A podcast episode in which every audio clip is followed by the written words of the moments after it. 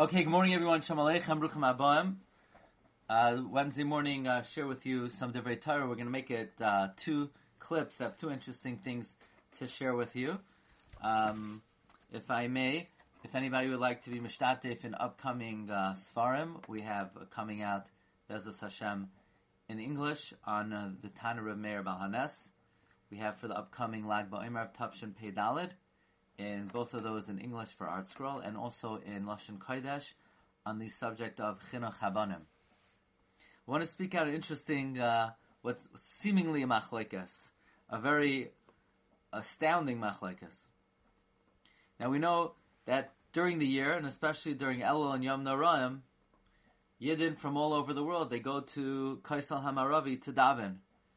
And there's a pretty widespread custom. You write a kvittel, and you put your name on it, maybe the name of family members, and your request, and you slip it in uh, between the stones of the Kaisel. So they asked Reb Chaim Kanievsky about this custom, and Reb Chaim said, "You're not allowed to do it for two reasons. Number one, you're not supposed to put your fingers in the spaces between the stones of the Kaisel, because the question is, where does the Har Habayis begin? We know the Kaisel Maravi is the retaining wall of the Har Habayis. Does the Har Habayis begin only after the wall, or already within the interior space of the wall that already begins the Har Habayis? And in deference to the concern that perhaps the interior of the wall is the Har Habayis, Reb Chaim Kanievsky said one is not permitted to stick their fingers into the wall of the Kaisel Hamaravi.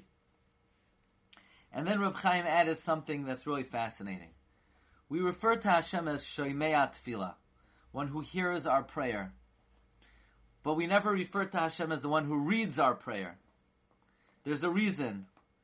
When you need to make a petition to a human being who forgets, so it's appropriate to write down your request so the person will not forget. When petitioning Hashem, who knows and doesn't forget, it is inappropriate to write down a request. Reb Chaim said you may not write a kvittel to stick in the Kaisah Hamaravi it's against one of the Yisoidei Ha'emuna that HaKadosh Baruch Hu is Yoideya and he doesn't forget.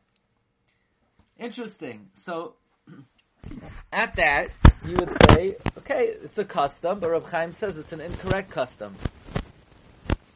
And the reason I mention on this week's Parsha, well, we have in Bechukaisai the uh, Kedusha of the Mikdash, V'hashimoisias Mikdashechem, but there's a famous story quoted in the Sefer Masois Yerushalayim about the travels of the Minchas Elazar, the Munkatcher, when he traveled to Eretz Yisrael, and he writes on the second day of his journey on Oisches, he brings that the Minchas Elazar said a story when they visited the Tzion of the Ohr Hachaim HaKadosh, that one of the Talmidim, one of the associates, admirers of the Ohr Hachaim HaKadosh, uh, had a very a solid source of livelihood, and suddenly the fortunes of life turned on him, and he lost his parnasa, and he became very poor. And he came to Ohr Hachaim HaKadosh, and he poured out his heart. So the Ohr Hachaim HaKadosh was sort of overwhelmed, and he wrote a piska, and he uh, wrapped it up. He gives it to the ani, and he says, "Hold on to this uh, very firmly, go straight to the Kaisal Hamaravi, and among the stones, please search out a uh, nice spot and put the piska there, and you'll go to your house in peace. You'll have a uh, you'll have a Yeshua.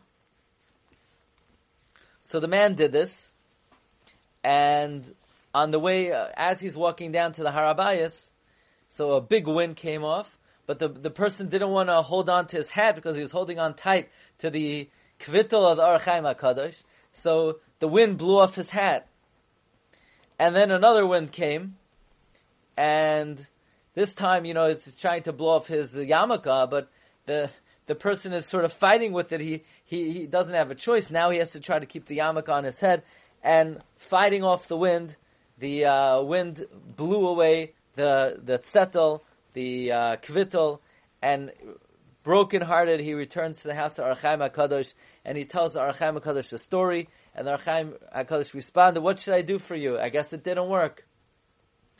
A little while later, they found in the street the, the kvittel of the Ohr Hachaim HaKadosh. And the kvittel said as follows: Achoisi, Rayasi, Yainasi, Samasi. I ask you in Rachamim to be mashpia parnasa toiva to ploini ben ploini chayim ben atar.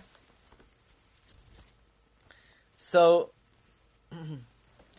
here we see, by the way, uh, there's a similar story that Achronim bring about a tzetel, a kvittel that Kadosh sent through the his student the chida to put in the in the Kaisel Hamaravi, and the the kvittel was a request that the chida should be successful. So we see two things. Number one, we see you could put a kvittel in the stones of the kaisel, unless you know you could figure out how to roll it up well and sort of stick it in from the outside without sticking your finger in. But you sort of see, not like Reb Chaim Kanievsky, that you're allowed to be mispalal al yedei writing, and that Hashem is shoymea tefillah, not only an audible tefillah, but apparently he reads tefillah. And if the Ohr Hachaim HaKadosh did it, it seems like the Ohr Hachaim HaKadosh held it was okay. So either you could say it's a machlokes, or perhaps you could say as follows: that if you're going to the Kaisel Hamaravi, so why are you writing down what you think Hashem will forget? So you should just offer the tefillah, and Hashem will remember the tefillah, of course. But if you can't make it personally, so you're not writing it down because you're afraid Hashem is going to forget. You're not writing it down because you don't think Hashem is shoymea tefillah. It's we all agree that the Makam HaMikdash is a more opportune place to have the tefillah answered. The only thing is, Ohr Hachaim HaKadosh couldn't make the trip. So what's he going to do? They didn't have voice recorders back then. So the only way to do that, perhaps, is to write the kvittel. So it could be, even Reb Chaim Kanievsky would agree, that if you want to daven, you want to send a tefillah to a certain makaim, and you need to get it there, maybe you could write it down, because then you're not necessarily saying that HaKadosh Baruch Hu is, uh, will forget. It's not a matter of forgetting, it's you need to get it to that destination. Be it as it may, Reb Chaim would um, tell people not to put kvitlach in the Kaisal Hamaravi. Um, but but this is a well-known story, and it seems like it the practice uh, does have um, and is rooted in uh, holy sources. I have to share with you one more idea on the parsha.